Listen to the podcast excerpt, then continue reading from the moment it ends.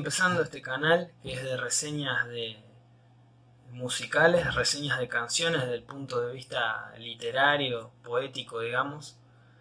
Eh, eh, ya empecé con un canal que se llama Jardín del Sonido, el mismo nombre que este canal. En Instagram lo empecé hará tres semanas, un mes.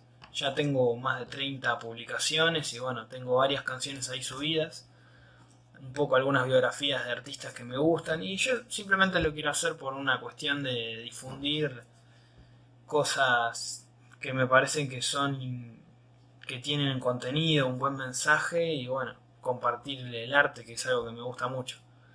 Yo también por mi parte escribo, tengo un canal de, de poesía que se llama Desvelado en Palabras y bueno, voy em, em, empecé hace poco a darle más más eh, a meterle más laburo a esas cosas que las tenía un poco un poco dejados y eso la verdad que este tema de la cuarentena y todo me sirvió como para empezar a darle más más mecha a esos proyectos. Y bueno que se me ocurrió si hice un canal de Instagram y empecé a subir cosas y, alguna repercusión alguien lo siguió alguien alguien lo vio por qué no hacer un canal en YouTube de lo mismo, donde quizá puedo llegar a más gente, ¿no? Y quizá puedo encontrar gente que le, que le pueda gustar algo similar o que valore eh, lo artístico, ¿no? Eh, de una manera similar a la mía. Así que bueno, eh, me decidí empezar con este canal y la cuestión es que que bueno, la, la, idea es ir subiendo contenido y ir mejorando. Yo estoy empezando, realmente no sé muy bien el tema de editar y, etcétera. No tengo un buen equipo ni nada. Estoy, esto lo estoy haciendo con un celular de manera un poco casera. Pero bueno, la cuestión es eh, que bueno, quiero empezar y me gustaría compartirlo con ustedes. Así que bueno, acá va. Voy a hacer mi, mi análisis, mi interpretación personal, tratando también de eh, interpretar o intentar entender qué es lo que quiso decir el autor, aunque justamente eso muchas veces no se logra y, nunca terminamos de saber qué es lo que quiso decir el autor en, al fin y al cabo, ¿no? Pero lo más importante es que nosotros busquemos qué, qué sentido tiene para nosotros y cómo a nosotros nos llega y nos toca eso que, dice, que transmite una canción o cualquier obra artística. Así que bueno, eh, quería empezar, eh, yo justamente me, inspiré un poco en, esto viendo eh, algunos canales chicos de Instagram que, que estaban haciendo esto. Yo, yo ya lo había empezado a hacer y después vi que otra gente también lo hacía, ¿no? comentando canciones, discos eh, y analizando un poco. Y, también John Track y otras personas que lo hacen desde el punto de vista musical, del análisis de la teoría musical y, y etcétera, la, digamos, la orquestación, los instrumentos. Yo no, no me gusta la música y toco algo, pero la verdad que no tengo la, la, el conocimiento como para hacerlo de esa manera, pero sí al escribir un poco, de gustarme la lectura, la escritura y la poesía en general, creo que puedo hacer un, análisis o una interpretación del sentido o, de, o de, la, de las metáforas y de lo que trata de decir una canción, una letra. Así que bueno, eh, una inspiración también muy, muy interesante fue para mí el, el profesor María Aguerre, creo que se llama, que lo vi hace poco, justamente en YouTube, hace unos días, un profesor de filosofía que, eh, que tenía un canal de hace varios años y hace poco empezó a subir, eh, hará un mes o unas semanas, video reacciones filosóficas, analizando desde el punto de vista filosófico, eh, canciones ¿no? de distintos géneros, metal, rock, rock nacional, cosas internacionales. Bueno, a mí me gustaría hacer algo parecido.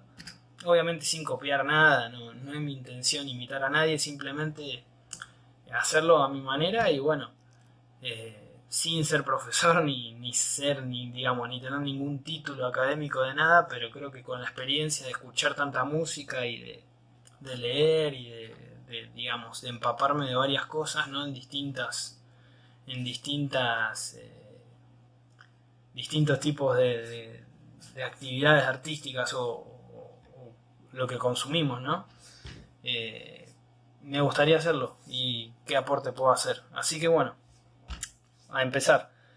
Eh, la primera canción que elegí, eh, porque estuve viendo también que hubo gente que lo pidió, o veía gente que le podía interesar, es Un ángel para tu soledad, de Los Redondos. La canción salió del disco, está en el disco Lobo Suelto, Cordero Atado, que volumen 1, que era un disco de dos partes, de bueno, Patricio Rey Redondito Ricota, el año de lanzamiento 1993. Bueno, además está decir que eh, las canciones de, del indio son eh, muy complejas en un sentido de que, de que él escribe en una clave de poética muy, muy compacta, digamos. En, sus letras hay mucha información y muchas cosas eh, con muchas maneras de interpretarlo eh, y es muy poética la manera que tiene de escribir en el sentido que, no es literal casi para nada. O sea, siempre hay una metáfora en lo que dice y, combina y, engancha metáforas unas tras otras que lo hacen difícil de leer o, de, decir exactamente dijo esto. Pero bueno, eso es lo que lo hace más interesante también. Así que bueno. Eh, este tema empieza en la primera estrofa, en el primer verso, eh, dice esta frase que dice, ya sufriste cosas mejores que estas. Es una frase, es una línea que es, es muy como, es muy rara de leer, porque cuando uno lee, sufriste cosas mejores que estas, vos estás esperando, lo normal sería, ya sufriste cosas peores que estas. Y acá, y acá él juega un poco con, como un juego de palabras con eso de sufriste cosas mejores. O sea que se podría interpretar como ya eh, pasaste por, por, por, eh, por experiencias malas, pero no tan malas como las de ahora, porque fueron mejores que, que, lo que te está pasando ahora. O sea, es como, como, como eh, eh, pasaste cosas malas, pero lo que viene puede ser peor o está siendo peor. Y vas, y vas a andar esta ruta hoy cuando anochezca, o sea, vas a seguir por un camino que es oscuro y que probablemente eh, vas a tener que volver a transitar, ¿no? Por, por esa oscuridad, por tu vacío, ¿no? Por tu esqueleto te trajo hasta aquí, tu hambre, tu hueco, tu necesidad, tu, eh, tu apremio, digamos, por ese cuerpo hambriento, veloz. O sea, eh, la, necesidad de, la inmediatez de que tenés de encontrar algo, de encontrar a alguien, de dejar de estar solo. Eh, ese, ese hambre, ¿no? esos huesos, digamos, esa, esa necesidad de encontrar algo, te trajo hasta este momento, hasta este lugar. Y gracias a Dios, como en el tono que es bastante natural del indio, de, la ironía, del humor, del humor ácido, ¿no? Del, de un poco del, doble sentido de, jugar con, lo tragicómico, digamos, de alguna manera. Aquí, gracias a Dios, uno no cree en, lo que oye, o sea, em, Eh, se podría decir que, que él juega, digamos, con... Por suerte no, no escuchamos el murmullo de, los demás o el ruido de fondo o, las críticas o, los prejuicios de, otras, de, la gente, ¿no? De los otros, de la sociedad. Pero se puede entender también como eh, en realidad sí lo escuchamos, pero tratamos de, no escucharlo porque si lo escucháramos estaríamos fritos.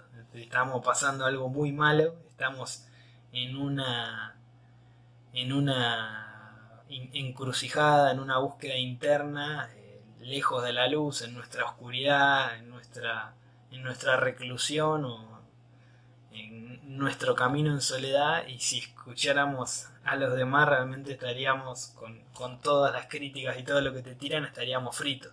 Entonces es como, gracias a Dios, gracias a Dios no le escuchamos, porque si le escucháramos estaríamos en la lona. Eso es como un, un, juego de humor ácido, ¿no? Después, bueno, en el coro, Ángel de la soledad y de la desolación, preso de tu ilusión vas a bailar. Eh, yo la interpretación que le doy acá es, se puede ver, la, la canción entera se puede ver de dos maneras. Eh, en las estrofas, en los versos, habla de, del protagonista, habla de vos, de, la persona ¿no? que, que, sufre estas penurias y, todo, y pasa por todo este camino y esta búsqueda. Y en el verso refiere al, al ángel de la soledad que sería alguien externo a vos, eh, que sería ese que, que de alguna manera eh, te acompaña o está atado a vos o a tu destino o lo que sea, ¿no?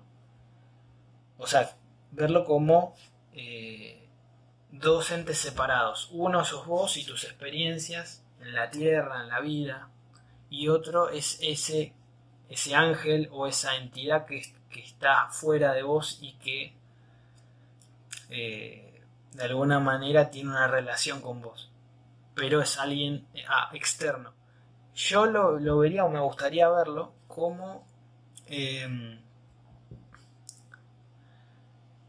eh, como que ese ángel somos nosotros. O sea, nosotros somos nuestro propio ángel de la soledad. Todos somos ángeles de nuestra soledad, guardianes de nuestra oscuridad, oídos en la noche, hombros para nuestra debilidad. Somos los únicos que estamos siempre con nosotros, en medio de, de esa conciencia, ¿no? De esa conciencia de, saber, de, poder razonar, de saber que somos conscientes, ¿no? Eh, de que somos individuos separados del resto, eh, tratamos de bailar en la tormenta, digamos, de, bailar en nuestra oscuridad, buscando un sueño, tratando de llegar a algún lugar.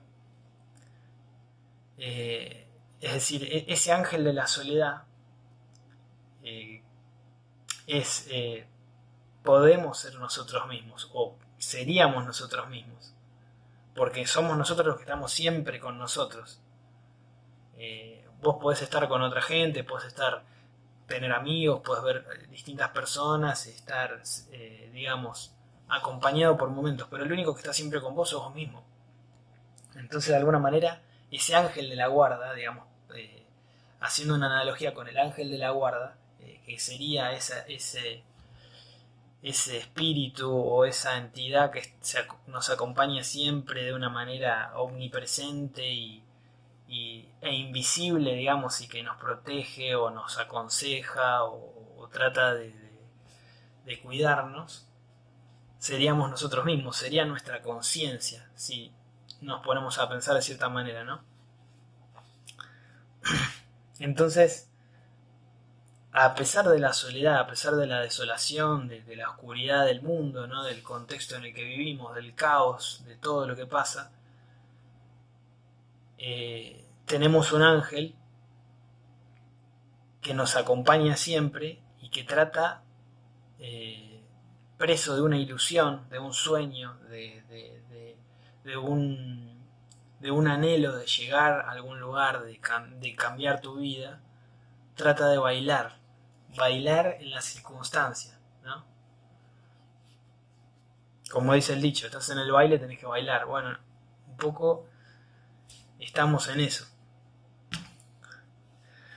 En el, en el siguiente, en el siguiente estrofa, eh, que dice, es tan simple así, no puedes elegir. Claro que no siempre, ¿ves? Resulta bien. Eh, acá yo lo que, lo que veo es esto. Eh, lo que nos parece simple o lo que, lo que otros pueden pensar que es simple, tiene su complejidad, es complicado. Lo, simple es complicado. Tenemos muchas posibilidades, no siempre puedes elegir. Eh, perdón, no puedes elegir. Es tan simple, no puedes elegir. tenés, tenemos muchas posibilidades, o sea, la vida nos brinda muchas posibilidades, el tiempo, ¿no? Que es indefinido, todo lo que podemos hacer con, con las capacidades que tenemos, con nuestra mente, con nuestro cuerpo y, las experiencias que podemos vivir. Pero a pesar de tener tanto, o, de potencialmente poder hacer tantas cosas, nos cuesta decidirnos por algo. Somos indecisos, o sea, dudamos, a veces dudamos demasiado. Y eso cuesta, eso tiene un precio, cuesta caro. A veces se nos va el tren, pasan oportunidades, perdemos el tiempo, perdemos vida por no elegir algo y quedarnos con algo o, apostar por algo e, ir a fondo con eso. Eso nos pasa en muchas cosas, en relaciones, en, amigos, en parejas, en proyectos, en lo que sea. Eh, entonces es, es, complicado porque es como esa contradicción, esa paradoja de tener la vida y de tener la capacidad de vivir o la capacidad de experimentar y de, probar y de hacer muchas cosas que debería ser un regalo y como un privilegio, ¿no? Un, un don que tenemos, simplemente estar vivos y poder usar esa vida. Y por otro lado, si no usamos esa vida, si no usamos esa, esa potencialidad que tenemos, la perdemos. Eh, de alguna manera se pudre o se vence. Es decir, e, es esa, ese tener tantas posibilidades, pero tenés que concretarlas, tenés que elegir algo y ir por eso, porque si no, eh, eso se diluye, se fuma. Realmente no lo tenés hasta que lo usás. De alguna manera es como que es un mensaje por el estilo. Después dice atado con doble cordel, el de singular no querés girar maniatado, querés faulear y arremolinar, que es como la parte álgida, como más alta de la canción, ¿no? De, un poco como si fuera una arenga, una canción de cancha, ¿no? De, estadio, justamente para poguear. Y tiene, tiene eso.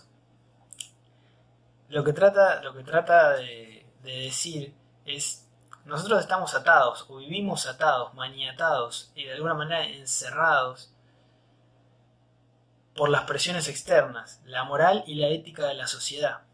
Lo que nos imponen, lo que nos inculcan y nos tratan de imponer, el lavado de cabeza que nos quieren eh, meter, eh, digamos, para que vivamos de una, de una cierta manera, para eh, adoctrinarnos a tener una cierta conducta, una manera de, conducirnos en la sociedad, de de tener ciertas expectativas de vida, de, planificar nuestra vida con un rumbo determinado, ¿no? Que es lo que, lo que quieren de nosotros para que seamos buenos ciudadanos, seamos útiles a la sociedad, respetemos las reglas, etcétera, etcétera, etcétera. Entonces estamos atados por todas esas presiones que ejercen una, una fuerza sobre nosotros, una coerción, digamos, que tratan de imponernos las cosas por la fuerza, ¿no? Y por esa mirada ajena, esa mirada de los otros que nos juzga, o que, o que intenta juzgarnos, saber qué hacemos y qué no hacemos, qué decimos, qué hacemos, qué pensamos, qué sentimos, y señalarte con el dedo que esto está bien y esto no está bien. Entonces, toda esa, ese doble cordel, esa cuerda, nos amarra, nos, nos ata fuerte y nos hace un nudo.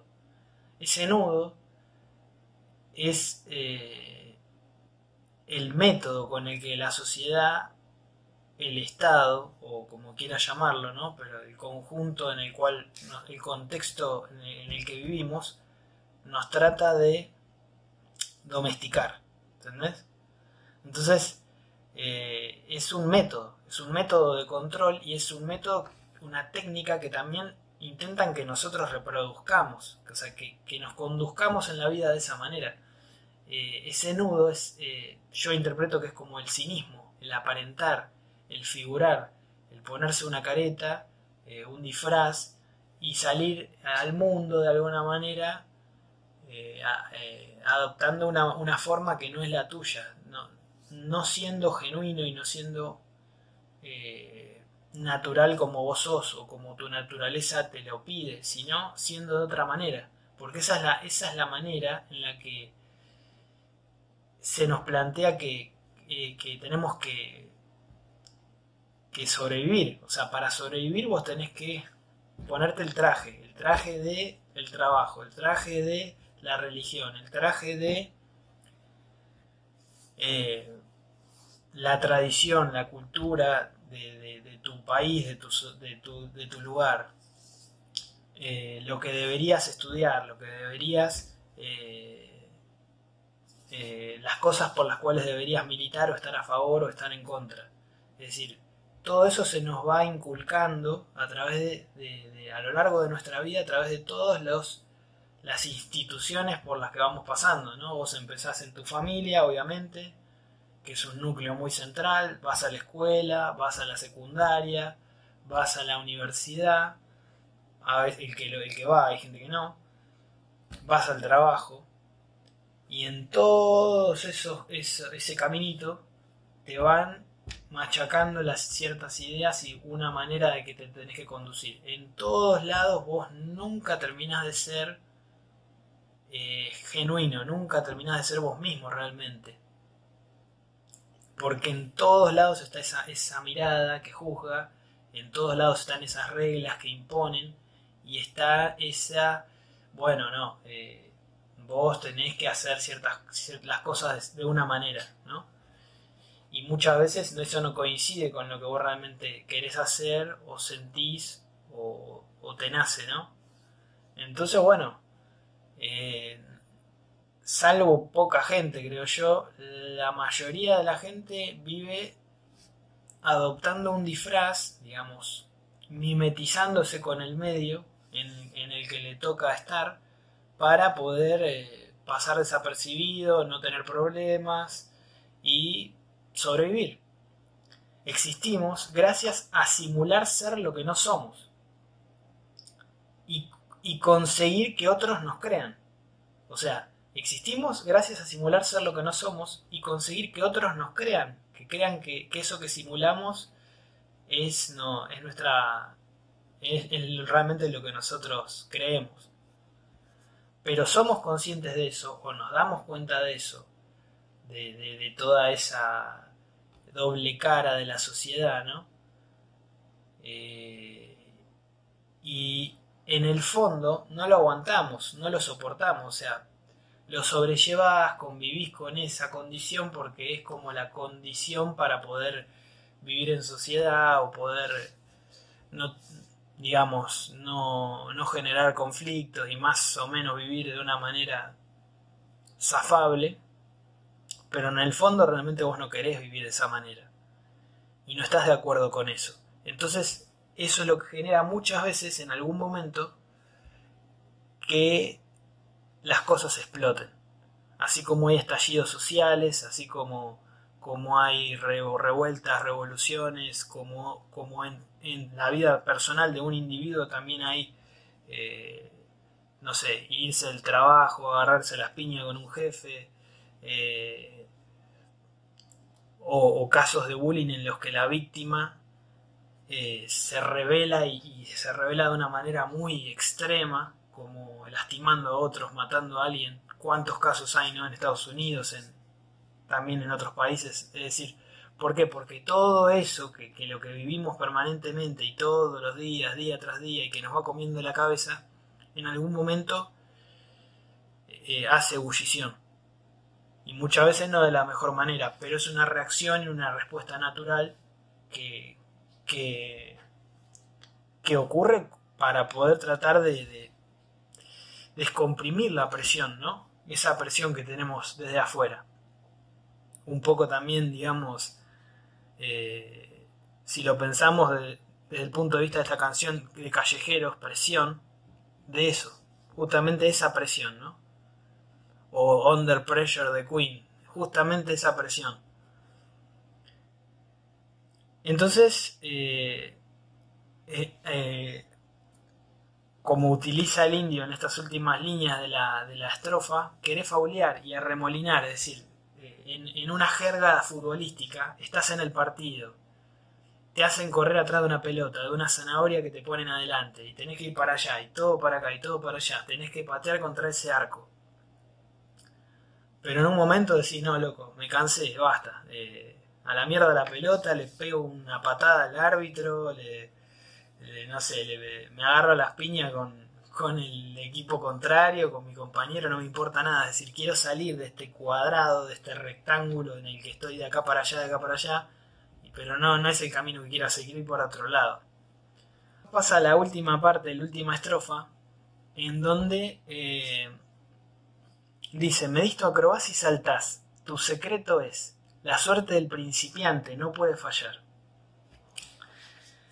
Eh, acá me parece que vuelve, digamos, a, tratar el, tema de que estaba hablando ya en el inicio de la estrofa anterior, o en la mitad de la... Sí, en, el inicio de la estrofa anterior, donde dice es tan simple así, no puedes elegir, creo que acá vuelve a reforzar ese concepto y, a desarrollarlo un poco más. Me diste acrobás y saltás. Tu secreto es, es decir, justamente nosotros eh, dudamos, dudamos mucho, ¿no? Pensamos mucho, pensamos demasiado en las cosas y medimos cada paso, cada gesto de nuestra pirueta de lo que hacemos, de, nuestra, de, lo que hacemos en, la realidad y frente a los demás, ¿no? en el contexto de, una sociedad, el saber que alguien nos está viendo directamente o aunque no nos esté viendo ahora, que en algún momento va a ver lo que hicimos o, indirectamente se va, va a juzgar lo que, lo que hubiéramos hecho en algún momento. Entonces, ese sabernos, digamos, vigilados de alguna manera todo el tiempo, eh, nos hace querer medir cada cosa minuciosamente para que la acrobacia salga perfecta, para conseguir, entre comillas, esa perfección y mostrar nuestra mejor cara, aunque no sea la cara real. Y entonces eh, pensamos mucho las cosas, dudamos mucho en lo que vamos a hacer. Y siempre con la intención de causar la mejor imagen posible de agradar, de sorprender a la audiencia. Pero eso nos juega en contra, porque vivimos demasiado en la teoría, vivimos más en la teoría que en la práctica. Es decir, pensamos tanto, eh, proyectamos y visualizamos y premeditamos tanto lo que vamos a hacer por miedo a equivocarnos y por miedo al, juicio de los demás y a la condena de los demás, que puede, que, que, creemos que va a pasar y que va a suceder, que terminamos viviendo más en nuestra mente que en la realidad. Es decir, no concretamos las cosas que deseamos o que soñamos. Mucho por eso. Y cuesta eso. Eso es realmente algo que está muy... Y se inculca y, se, y nos adoctrinan desde chiquitos toda nuestra, nuestra vida, nuestra adolescencia por lo menos, hasta que llegamos a ser adultos en eso. Que tenés que tener cuidado con lo que haces. Que si no hay, hay consecuencias, y hay, hay reglas, y hay castigos. Entonces vos realmente no te sentís libre de ser como sos y de ser quien sos. Porque tenés todo eso que está dando vuelta detrás. Ese rum rum que bueno, es, es letal, ¿no? En, un sentido. Entonces, ese, eso es lo que yo interpreto ahí. Eh, la suerte del principiante no puede fallar, se puede interpretar de dos maneras. También ahí creo que hay un juego de la ironía y del humor ácido. Eh, lo puedes leer literalmente. Bueno, eh, los principiantes tienen suerte. Hay muchas veces que si te sale algo bien es porque tuviste suerte. y parece como que fueran infalibles o que tuvieran más suerte que alguien común o que alguien, que alguien ya experimentado. Pero puedes leerlo también de otra manera en donde el principiante tiene suerte, pero es mucho más probable que tenga mala suerte y la mayor de las veces va a tener mala suerte, no le van a salir las cosas porque justamente es principiante, no tiene experiencia. No, eh, no, eh, es, es, como un, como una cargada eso, ¿no? A veces se podría también pensar de que el principiante tiene suerte porque es un poco menos consciente de sí mismo y entonces va más al frente y no le importa nada o, no sabe cómo van a pasar las cosas, entonces directamente actúa. A diferencia de gente que es más experimentada, pero no puede salir de su cárcel mental. Bueno, llegamos a la última parte de la canción que dice, alguna vez quizás se te va la mano y las llamas en pena invaden tu cuerpo y caes en manos del ángel de la soledad. Acá eh, sigue, digamos, con la misma línea que venía desde el principio de la estrofa, me visto acrobacia y saltas. Alguna vez quizás se te va la mano. Justamente ese exceso de preparación, de preocupación, de prejuicio que tenemos nosotros con, con el afuera, digamos, y con las experiencias que podemos vivir, nos hace recluirnos en un mundo imaginario de cosas que todavía no pasaron. Nos hace abstraernos de la realidad y quedarnos solos, con nuestras llamas, nuestras penas, nuestro hambre de tocar. Yo creo que ese exceso de pensamiento, ese sobrepensar, esa ese medir demasiado y tener demasiado miedo de, lo que dirán y de, lo que hacemos y que no haya error, al final termina jugando, termina pateando en contra, se nos va la mano de pensar, de anticipar cosas que pueden pasar o no, que quizá nunca sucedan, y terminamos en llamas, terminamos prendido fuego por nuestra soledad, por nuestra por nuestra oscuridad, por pagamos, digamos, de alguna manera las consecuencias, nos pasa factura eso. Y eh, nos quedamos solos, digamos, nos quedamos vacíos o nos sentimos huecos. ¿Entendés? Es como, no, no, decidís, no te, no te la jugás por algo, no elegís una relación, una pareja, un, un amigo, un proyecto, no vas no vas con todo hacia adelante por eso, o por lo menos dar lo que vos tenés para dar y, ver qué pasa, entonces te terminás prendiendo fuego. Ese combustible que tenías en las manos, que tenías en tu cuerpo, que tenías en, tu alma, que, que, podía encender algo y algo que iluminara a otros o que diera, que te diera vida y que te diera sentido, ganas de te motive, se termina te lo quedas para vos solo y te prende fuego con eso. Eh, entonces eh, lo sufrís, o sea, te, termina saliendo mal. Y caes en manos del, del ángel de la soledad. Ahí es donde nos abraza ese ángel, donde ese ángel, digamos, se hace presente, ese ángel de la guarda, ese, ese espíritu protector o esa conciencia, ¿no? Que omnipresente que nos rodea y que está con nosotros, que puede ser, si lo interpretamos como algo espiritual o algo que está más allá de, nosotros, algo de otro plano, si lo, si lo vemos de una manera, lo interpretamos de una manera em, religiosa o teológica, pero también puede ser ese ángel, puede ser nuestra soledad, es decir, el que nos termina viniendo a rescatar, entre comillas, o a apañar, a prestarnos el hombro en, eso, en esa dificultad, termina siendo nuestra propia, eh, nuestra propia debilidad, nuestros defectos. Por querer no equivocarnos, terminamos solos. Y, sufrimos estar solos, pero al mismo tiempo esa soledad es la que nos abraza, nos acuna, nos arropa. Y viene a nuestro rescate o por lo menos a prestarnos un oído. Entonces es, como contradictorio, pero es muy interesante pensarlo así también. Puede ser, eh, puede ser como una vuelta de tuerca más. Eh, si se puede encontrar una relación, digamos yo pensándolo, con una canción de Sky que, es esta canción Oda a la sin nombre, que habla de algo, de, justamente de alguien, de algo que está ahí siempre, que en este caso él habla de la muerte en esa canción. Y podríamos buscar una especie de analogía con esto. Este ángel de la soledad, por un lado, y la sin nombre o la muerte por el otro.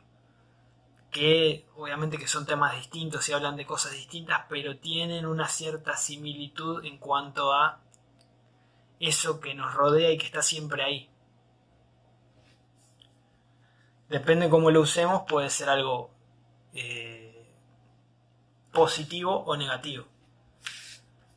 Pero bueno, hasta ahí llegó mi análisis, espero que les haya gustado. Si, si les pareció que tiene algún valor o que les sirve de algo, le vendría muy bien una manito, un me gusta, compartir o, o, bueno, eh, difundir lo que para que le llegue a más gente. Eh, cualquier tipo de comentario me, me lo hacen saber, cualquier eh, recomendación para analizar otra canción. Hay un millón de canciones para analizar, creo que no me alcanza la vida, pero bueno. Lo bueno de haber escuchado tanto es que ya hay cosas que ya tengo en mente, entonces más o menos me, puedo ir anticipando. No es que me va a agarrar en bolas, más o menos me puedo, me puedo manejar. Pero cualquier recomendación, estoy abierto a todos los géneros.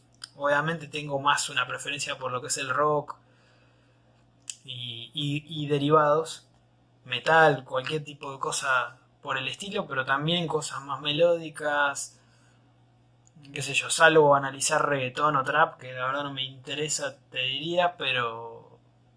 Y no, no es por, por, por, por mala onda, pero no, no escucho y no me interesa mucho, la verdad. Pero al margen de eso, cualquier cosa así que cualquier recomendación o sugerencia, bienvenido. Con buena onda, la mejor, la idea es ir mejorando, sé que la calidad no es muy buena, el audio, las luces, lo que sea, lo estoy haciendo de una manera casera, pero quería empezar justamente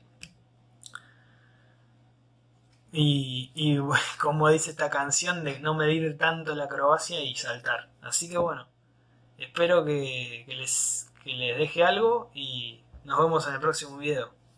Saludos amigos.